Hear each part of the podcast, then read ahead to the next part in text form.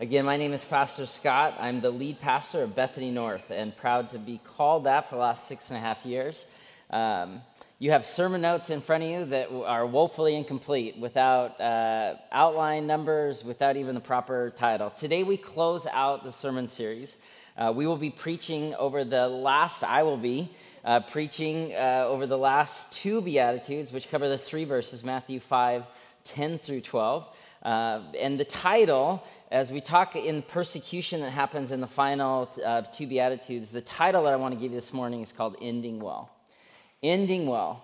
And my big hope this morning is that we would, as a community, keep our eyes focused on Jesus Christ. And I will tell you, in being in Honduras and the people there, uh, before we pray and begin, it was a great honor to go as an ambassador for this community and very exciting to see what God is doing around the world and to come back to Seattle even more excited what God wants to do through us. It's my firm belief that it's as we focus on ending well, it will give great urgency to us beginning well today. Continuing to focus on that which unites us, which is Jesus Christ. We pray with me and we'll begin? Father, thank you so much for these moments ahead. We pray for this church. We pray that you would open our eyes up, our hearts up, Lord, that you would allow us now to receive your word, that you would allow us now to be like a field, planting seeds in us. Lord, we want to see you. We want to see you in the each and the everyday. And we, we acknowledge this morning that we gather in all sorts of different places. Some of us in places of great abundance, and others in places of scarcity. Uh, some have come today with great joy in their heart, and others bearing much sorrow.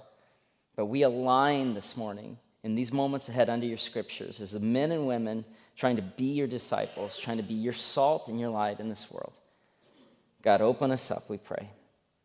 And all God's people said, Amen. Matthew 5, verses 10 through 12, ending well.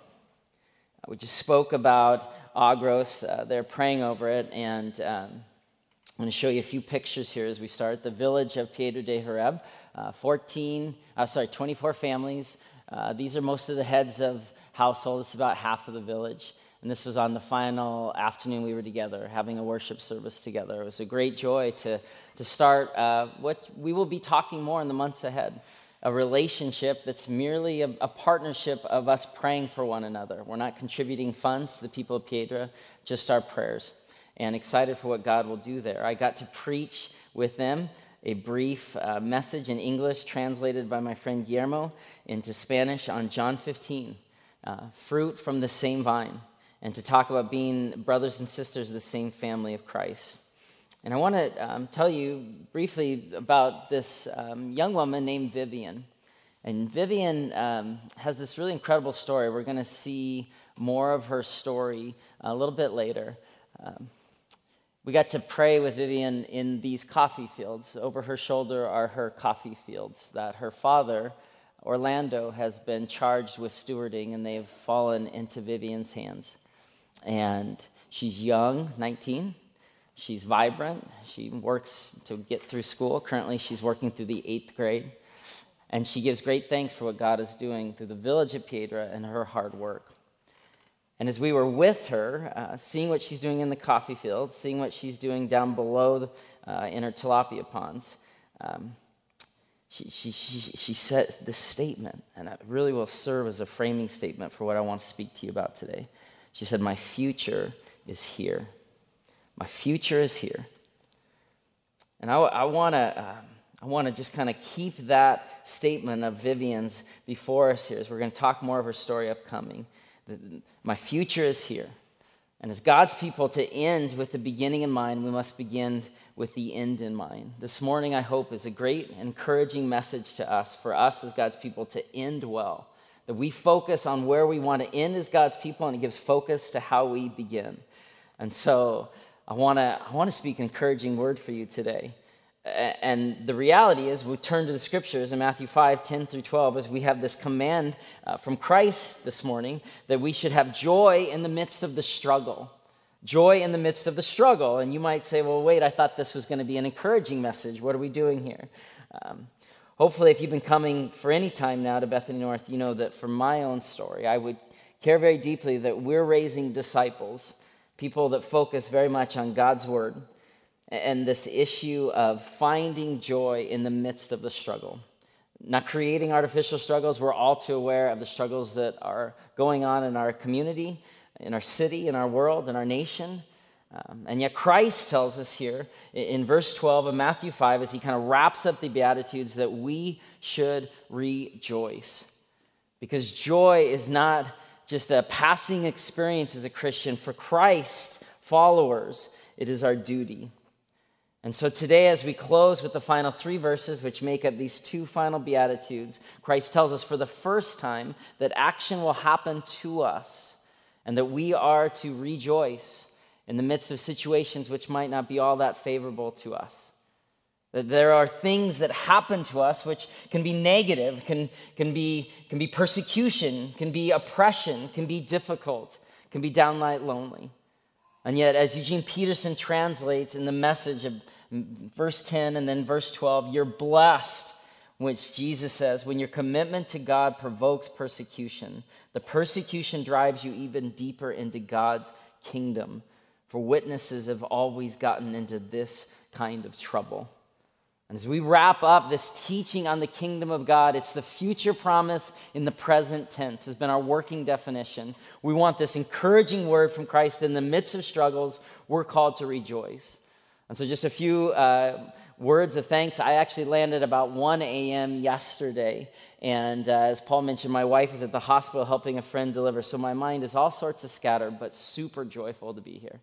A word of thanks uh, to a theologian in Scotland named Martyn Lloyd-Jones that had this sentence uh, in his uh, commentary that will really serve as our, as our big idea in a moment. Also, my friend Jack Brace, who led our trip, uh, and he and I rode uh, in the back of a pickup truck around Honduras talking about this very moment, collaborating on what we would preach together. And this is what we will preach together Bethany Northeast and Bethany North today, is the big idea and this is, comes from a commentary from Martyn Lloyd-Jones. But the big idea of the call of Christ is to know who we are and where we're going and what awaits us when we get there.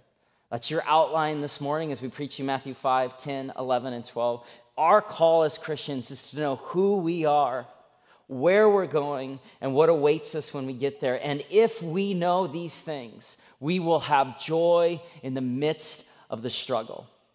So let's begin. The first point in your outline, it's blank in your outline. I'm going to make you work for it a little bit this morning. I do have slides behind me. The call of the Christian is first to know who we are. That is the call of the Christian is to know who we are and whose we are. But that's a different message. Today I'm going to focus on who we are. Matthew 5, verse 10. We're going to be looking at the Bible this morning. I hope you brought yours with you. We want to be people of the word. So you can be underlining and drawing arrows and scribbling. We want to be marking up God's word as a, as a lamp to our, to our lives, as a, as a guidepost. Verse 10, Matthew 5 Blessed are those who are persecuted, says Jesus, because of righteousness, for theirs is the kingdom of heaven. Persecuted in the original Greek is this word dikaiao, to pursue with malice. Many of us read the Bible today and we say, well, is this even is this even really happening today? This kind of persecution.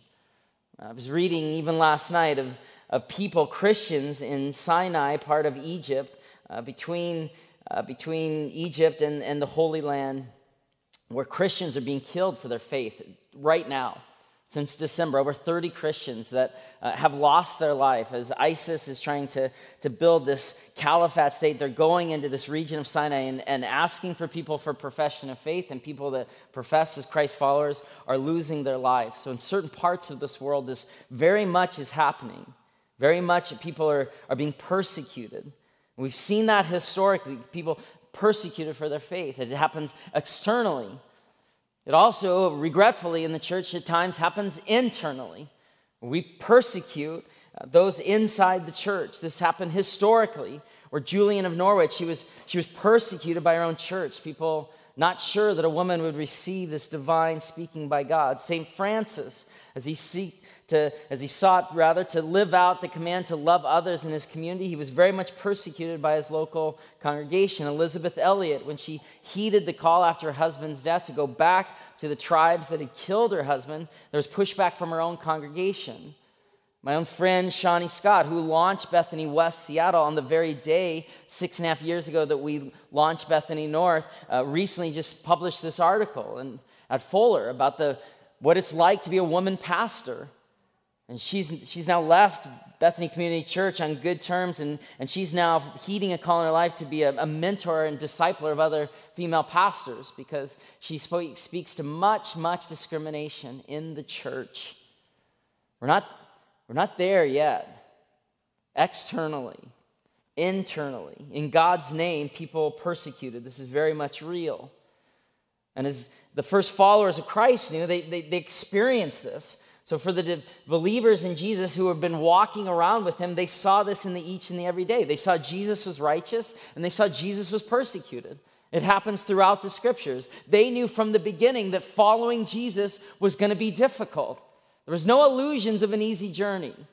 I mean, we kind of like, oh man, I wish I could have been with Christ. I wish I could have seen him call Peter away from that fishing boat, Matthew away from that tax booth. If, if it was that tactile in my life, it would be simpler. But for the disciples of Jesus, it was not simpler.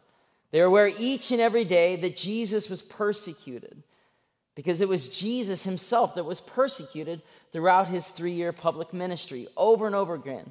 Uh, Matthew 9 2, people accuse Jesus of blasphemy. Uh, people accuse Jesus of, of, unlawful Sabbath observance. People accuse Jesus of being with sinners. In, in Matthew 9 and 12, people say that he has the power of Satan. Uh, people mock Jesus. People uh, call him Beelzebub. People accuse him of drunkenness over and over and over again in Jesus' ministry. He was persecuted. He was not the persecutor, he was the persecuted. And as Dale Bruner, my college professor, says about this passage, he says, when we're really in the world, we will be put down by it. And the early church knew this. They knew this. I mean, the early church gathered in caves and below houses and on the outside of town. And the good news was called good news because it was good news for people that needed good news the slaves and the oppressed and the women I mean, the church grew with, with the people at the margins. And it wasn't until Constantine adopted Christianity as the official religion and drew crosses on the, on the front of their on the shields that, that, you know, for hundreds of years, Christians were, were killed for being believers. It was never meant to be easy. It was never meant to be easy. Super convicting. Super easy to say that to you all. Way more challenging to live that out in my life. It was never meant to be easy. I spent a week with people, the rural poor in the middle of Central America, and you're just mindful. There's nothing easy about their existence. Agros has given them an opportunity to pay back a land loan that they wouldn't have the opportunity for because in Honduras, seven families own over 90% of the land. And so they're carving out with their very fingers the hope of which they're craving. Nothing easy about their journey. And sometimes in the, in the Christian church in the West, we wonder what's gone wrong with our witness.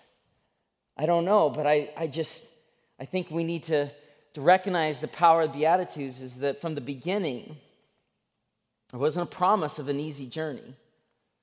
Yes, we are the prophets and we are the priesthood of, of all believers, but following Christ was a difficult and challenging enterprise.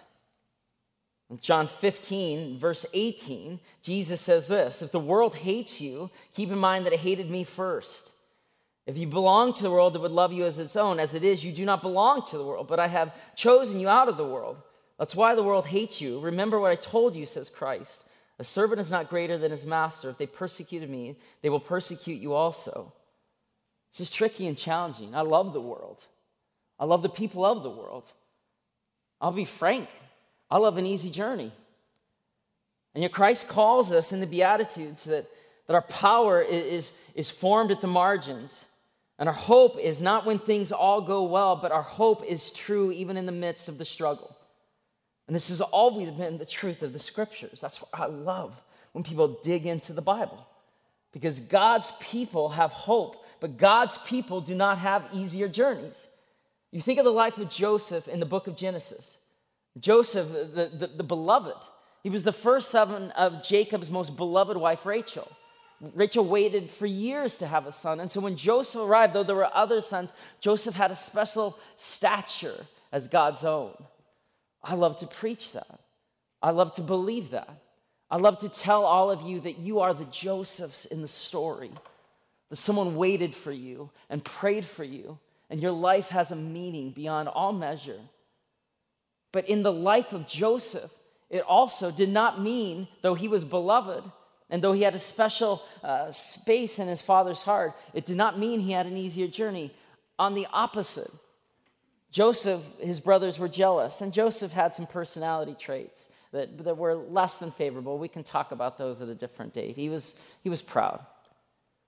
But his brothers beat him and stripped him and threw him in a pit, and Joseph was sold into slavery, where scholars say he spent about 11 years of his life in jail in Egypt. He was framed by the master of his house wife, who, who falls in love with him, hits on him. Joseph does the honorable thing, does not you know, go for the, the affection of the woman, and yet he was framed.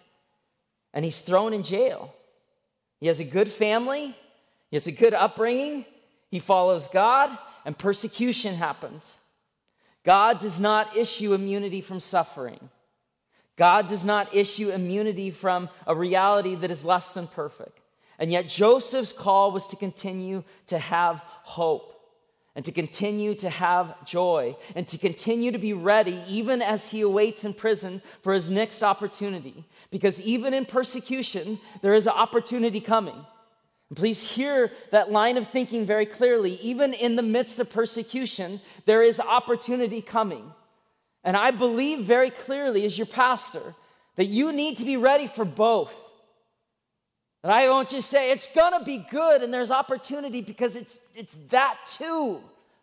But the reality of God's beloved people in the scriptures is persecution is real. And so Joseph is framed and he sits in jail every, with every excuse and reason to be bitter and to be disappointed and to be checked out. But he still is ready for the next opportunity that comes. So you can read the story this week. I mean, when the other people jail have these dreams, Joseph is ready to have this word of wisdom. He, he's ready to have his, his moment to, to kind of profess what God has given him as, as an insight because his love with God was not distru- disrupted in the midst of his jail sentence. And so he, he kind of he speaks this word of prophecy and, and yeah, much later he's given this this, this, this position of authority in the house of Egypt, where he actually ends up saving all of Israel. And he says these prophetic words in Genesis What you meant for harm, God used for good. Friends, we've got to believe in the midst of troubles that opportunity will come.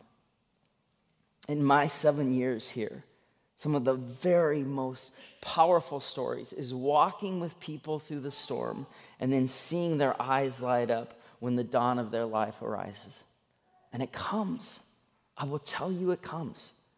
I mean, this happens over and over again. People that you know go through these seasons of waiting for, for, for a relationship, waiting for seasons of employment, waiting and working for hope in the midst of, of infertility, waiting in places of divorce or, or discouragement with family. It's, it's not an easy journey, but seeing people in the community, seeing your stories, fighting for hope in the midst of the challenge, it's beautiful when you're ready to see God open up the next window of opportunity into your life. The opportunity comes even in the midst of persecution.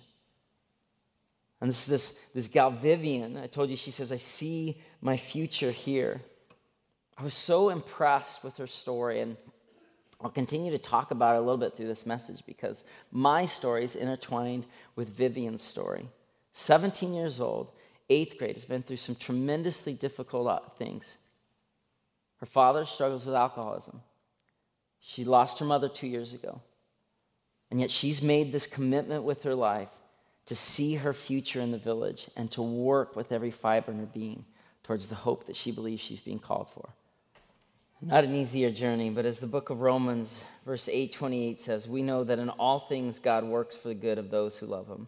Everything God can use for good. So, who we are as men and women, not promised easier journeys, but called to be focused on, on our future in Christ.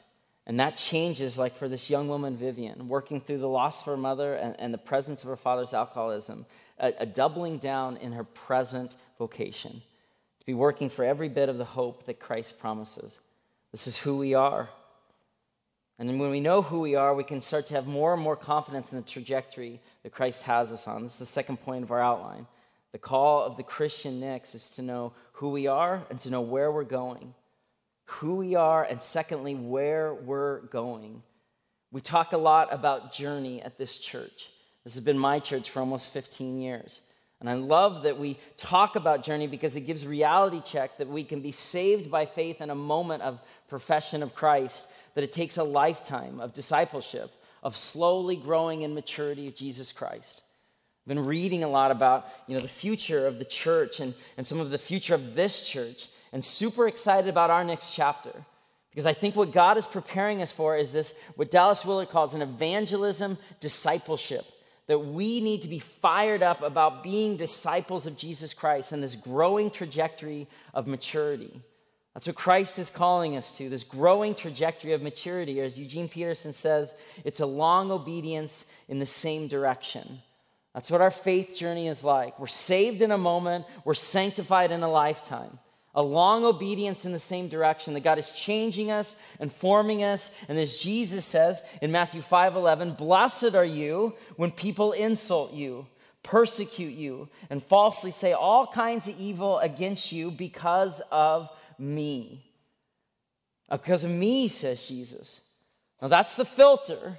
Jesus says, when, when they're persecuting you and, and saying things about you and insulting you because of me, he says, you'll be blessed there in the midst of a, of a future promise of life in the present tense, that, that there's an endurance that's gained on this journey that we're trying to be about, that our endurance is gained when we continue to walk with purpose towards the future that Christ has called us to. We want to end well. When I, when I think about ending well, it means I have to begin well because I can't get to the end unless today matters.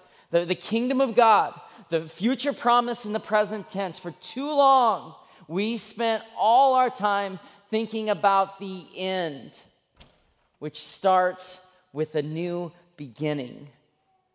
Because who we are is Christ's own, and where we're going is a future where Christ will reign, and it, it matters that we live into that presence now. This is the endurance for the journey.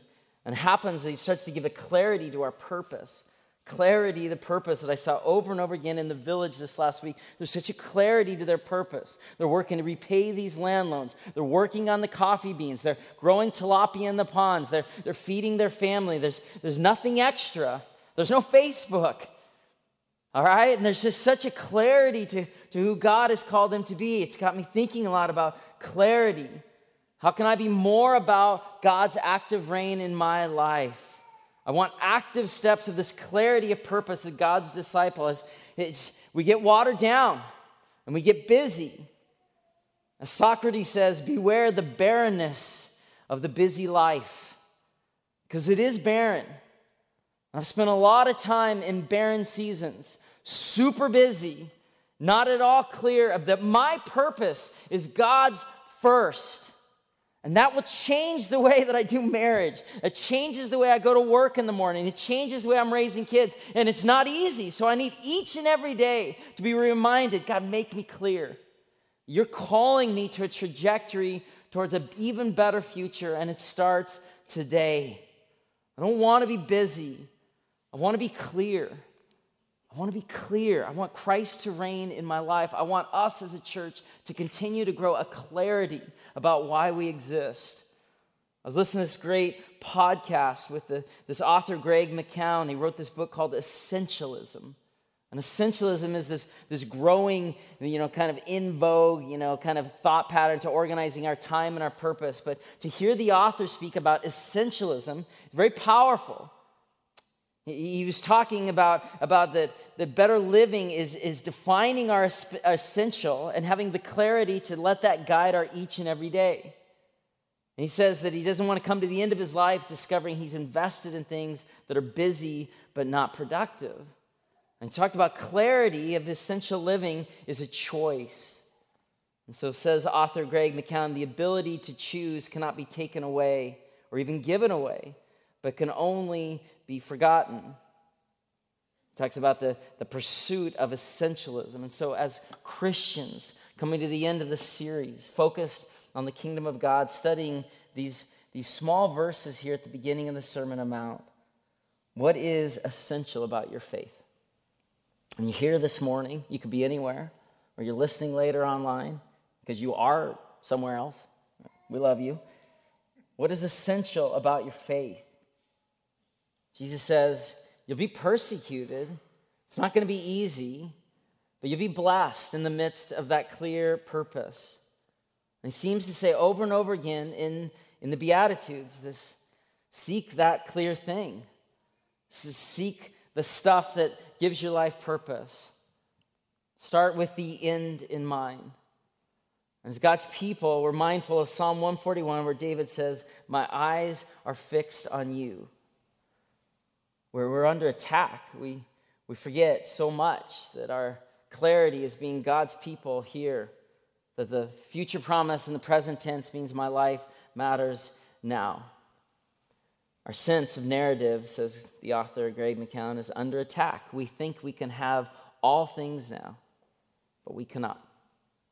And so, living as God's kingdom people says, we know it'll take a while, but we want to get started today. We want to be the very presence of Christ today. We need lives of clarity, focusing on each and every day steps of making Christ's reign more visible in our life. And this is what Jesus says in the verses immediately following the, the Beatitudes. He says, You are the salt of the earth. But if the salt loses its saltiness, how can it be made salty again? It's no longer good for anything except to be thrown out and trampled underfoot. You are the light of the world. A town built on a hill cannot be hidden. Neither do people light a lamp and put it under a bowl. Instead, they put it on its stand and gives light to everyone in the house. In the same way, says Jesus, let your light shine before others, that may see your good deeds and glorify your Father in heaven. This is our calling, that we are to look like salt, light, sorry, and taste like salt. There should be no missing us. There should be no missing us. And I don't know about you, but I will tell you that there's times where I just go missing. I go missing in my marriage. I go missing. I mean, I'm there, but I'm not there. Do you know what I mean? I'm busy, but I'm, I'm, not, I'm not clear about my purpose. With my children, I'm there, but I'm not there. Sometimes in my work, I'm, I'm distracted. There's a clear life as Jesus followers. This says it won't be easy, but this trajectory that your life matters now because where you're headed. So believe it and act with purpose and belief, even in the midst of things that might be very, very challenging. In 1 Peter, verse 10, Peter writes this that the God of all grace, who called you into his eternal glory in Christ, after you have suffered a little while, will himself restore you and make you strong and firm and steadfast. To him be the power forever and ever. Amen. And so, when we're suffering, when we're persecuted, the promise is that God will restore us and confirm us and strengthen us and establish for his glory for His glory. I mean, the thing about Vivian that's so remarkable, you guys, her father um, is mourning his wife. And he was, when I was there three years ago, he was one of the hardest workers I knew. His name was Orlando. Still a very good man. He's turned to drink now and alcoholism and losing sight of his crops on the hill. And we got to go down to his tilapia pond with his daughter. She's been given command of tilapia pond. We got down there by the pond, and it all started to come back. Because three years ago, at that very pond, my wife and I had a, a ceremony of remembrance for our son Fisher. Because Fisher, who would be almost nine years old right now, died. People gave money in his name. We donated it to Agros. My wife had this passion around water in the Agros village. We celebrated at Orlando's pond. We rang a bell for Fisher. That though we had lost a child years before, that our hope was still intact. And so this girl, Vivian, she's the daughter of the namesake of the pond on which we celebrated my son three years ago. And I wish I got down to that pond and, and there was, you know, uh, music playing and new, you know, dwelling units around it and, and flourishing. You know what? We got down there, the pond was a little bit disrepair. Orlando's been drinking again. And Vivian's this 19 year old girl fighting for everything that she's working for at the same body of water. Believing that my future is here, me realizing at that pond, Orlando's pond, how much our lives were connected. Me, a father who lost a son too soon. Her, a young girl, trying to keep her father alive in the midst of his alcoholism, mourning the loss of her own mother. We have a shared history. And Christ says, You will suffer and, and you will face persecution. But he takes this turn in, in the final point of our outline in Matthew 5:12. He takes a turn that the call of the Christian is to know what awaits us when we get there. If we're to know who we are and where we're going, that we're constantly to be mindful as God's people about what awaits us when we get there. That we are headed towards a future where we will know Christ face to face we will experience is the book of Revelation no more crying and no more tears, where the sword will be bent into a plow, where there will be hope, where there will not be evil institutions and bad politicians and alcoholism and death of loved ones, that there will be hope and restoration of our bodies and our spirits. And it's not in the clouds somewhere. It says the book, uh, uh it says the scriptures, it will be an establishment of a new Jerusalem here on earth. There is hope. That's where we're going. And that's what awaits us, is it, is it we'll know Christ face to face. Matthew 5 12 says, Jesus, this is the audacious statement he says to wrap up the Beatitudes rejoice and be glad, because great is your reward in heaven. For the same way they persecuted the prophets who were before you. And so we know that our life matters now more than ever before. We've been in the midst of this sermon series in the what feels like to me as a 43 year old man, 42, 43, somewhere in there. Uh, you, I'm now to that point where you don't really remember. So if you're younger than me, you're like, wow, that's really scary. Older than me, you're like, I get it. Uh, feels like really dark days, right? Feels like a lot of fear. I don't know if you're feeling it too. We've had the, the audacity to be preaching these Beatitudes week after week, trying to hear from Christ himself. And I've said it before, and I'll say it again today that the life of the church matters more now than ever before. It is our testimony of who Christ is in us that matters now more than ever before. That as Christ lives in us, it's our personal transformation that sets the stage for mass evangelism. And it means from that place of personal transformation that we get to speak up for, for the marginalized and, and, and kind of say what we, what we want to say around the issues of the day. But we're more than the issue of the day, we are Christ's own. And what awaits us as followers, imperfectly following Christ, is that He will call us beloved. And He will greet us with a kiss and hug. And you just imagine that. You, I don't know how often you do, but when you think about what awaits us there, it's, it's so hopeful and so clear to purpose today. What awaits us is the presence of Christ. And it means that our life today matter now more than ever before. Two quick warnings about Matthew 5, 10, 11, and 12 the, the call of Christ in our life and the persecution that waits, it can't lead to these two things.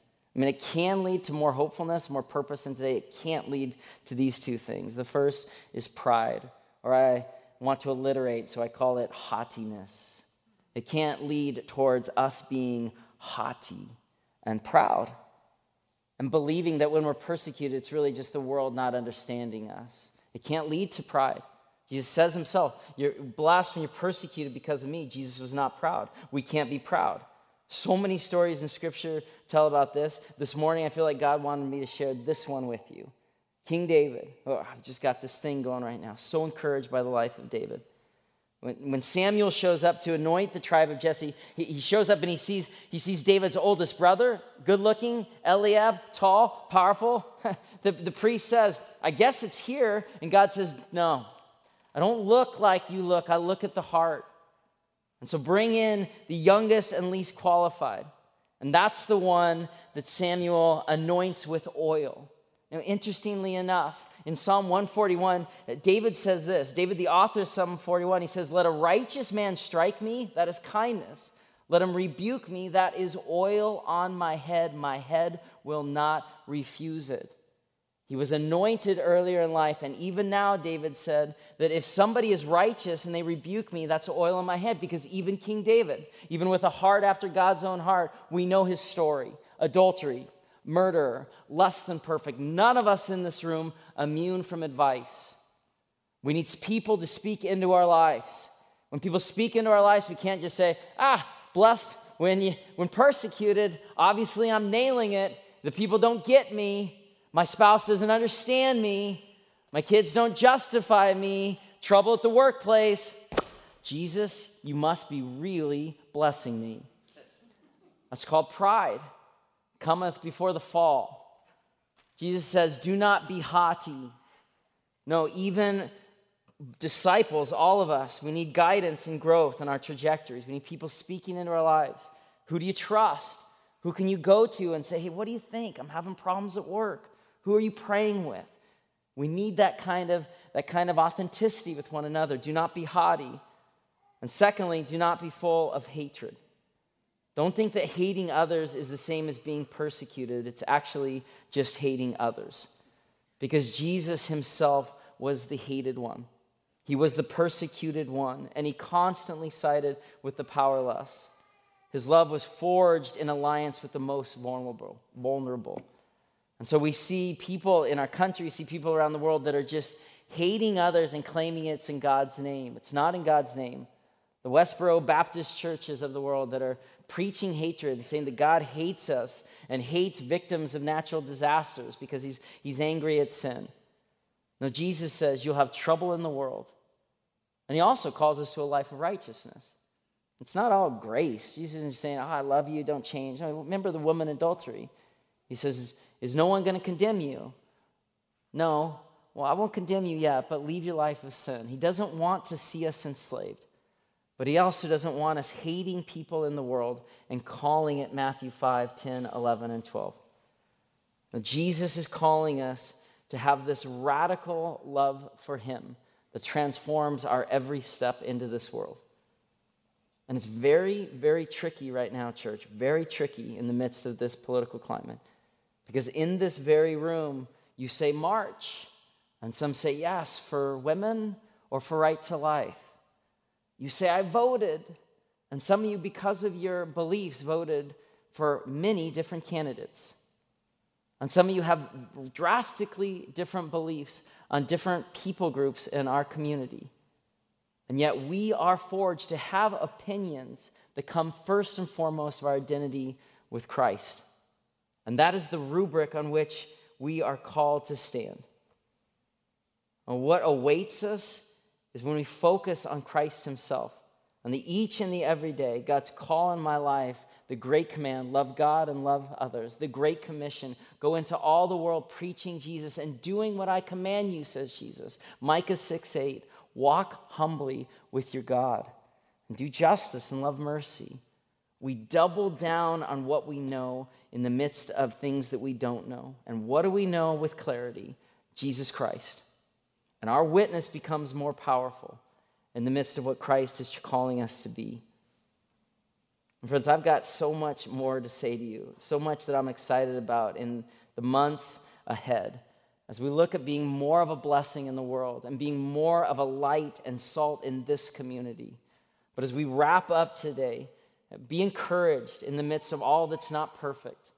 God's not forgotten us. And even if you're in a season of waiting behind bars, even if you're struggling to find purpose in what God's doing right now, He's calling us to continue to focus on Him and rejoice and find joy and be ready for the next opportunity to declare His name. That is the end of the story. That is the end of the story which guides my first step. How my brother and I got the chance to go to Israel some years ago, and um, we were up on the Sea of Tiberias, and we were short on money and short on hope and very discouraged. And those you, some of you recently were in the Middle East, you know, it's a place of great fear. We're walking around in the dark, guards on every corner, uh, people with machine guns. And we just knew we needed to get down to the Sea of Galilee. We just wanted to get down and just, and, and just see the sea and see the water and see where Christ was. We, we needed some hope. And literally, we walked of outside of town. Our, our credit card stopped working. We were, we were homeless for the evening. We were discouraged. We were despondent. There's this fence, there's places of great fear. So we just need to get to the sea. So we, we climbed this, this, this fence of this closed beach resort in the month of January. The resorts on the sea were all closed. We climbed it. And we found a little guard tower down by the sea. We laid out our sleeping bags. And we prayed and we went to sleep. And we woke up to the most glorious sunrise over the Sea of Galilee. It was just so, it was so powerful for me because the power of the light was made more clear to me because of how dark the evening before had been. Friends, the more difficult the journey, the more beautiful the sunrise. So may you continue to hope and believe and have a clarity of what God's doing. You are His. He has you on a trajectory. Maintain that clarity and know what awaits you as a face to face experience with your Savior. Keep the hope, maintain the joy, rejoice. Will you pray with me now? Father God, thank you so much for a morning around your scriptures that just align our lives. Lord, there's, there's so many things that, that feel worrisome, as they were 2,000 years ago. We tend to look back and imagine it was easier then. It was not easier then. You were preaching these words of rejoice and joy in the midst of the Roman Empire then. And so, Father, we pray that we would be people of rejoicing, people that would know your joy people focusing on the end of the story and that giving a purpose to the beginning steps we take today. Lord Jesus, we love you. We love what you're doing, even in the midst of what we don't understand. We, are going to love you even when we're behind bars. We're going we're gonna love you in the midst of the darkened night. We're going to love you in the, in the cities right now that are at war with one another. We're going we're gonna trust you. We're going to advocate for people at the margins and for the unborn. And, and, and Lord, we're going to continue to be people of hope because our hope is in you. You are calling us to be salt. You are telling us to be light, and we will not forget it. We cannot forget it. We're yours, God. Live in us, we ask and pray and beg. And all God's people said together, Amen. As we close this morning, as we close, will you go ahead and stand with me? We have, for the final time, for those inspired to do it, as we close here in song, and then we'll pray and we'll go. If you, we've got these cards we've given you as we've given you these last couple weeks. I can see it. I can see it. And we've got the wall as you leave here, and there's tape out there. What are places you have seen joy in the midst of persecution? Where places you've seen hope in the midst of the darkest night. Would you write down something uh, here as we sing or as we close and just tape it to the wall? Because I don't know if you notice, but people are experiencing hope as they see what God is doing in the lives of us as community. And so maybe your little word of hope is going to bless someone else in the community. We'll close with that as we close in song. Let's stand as we sing.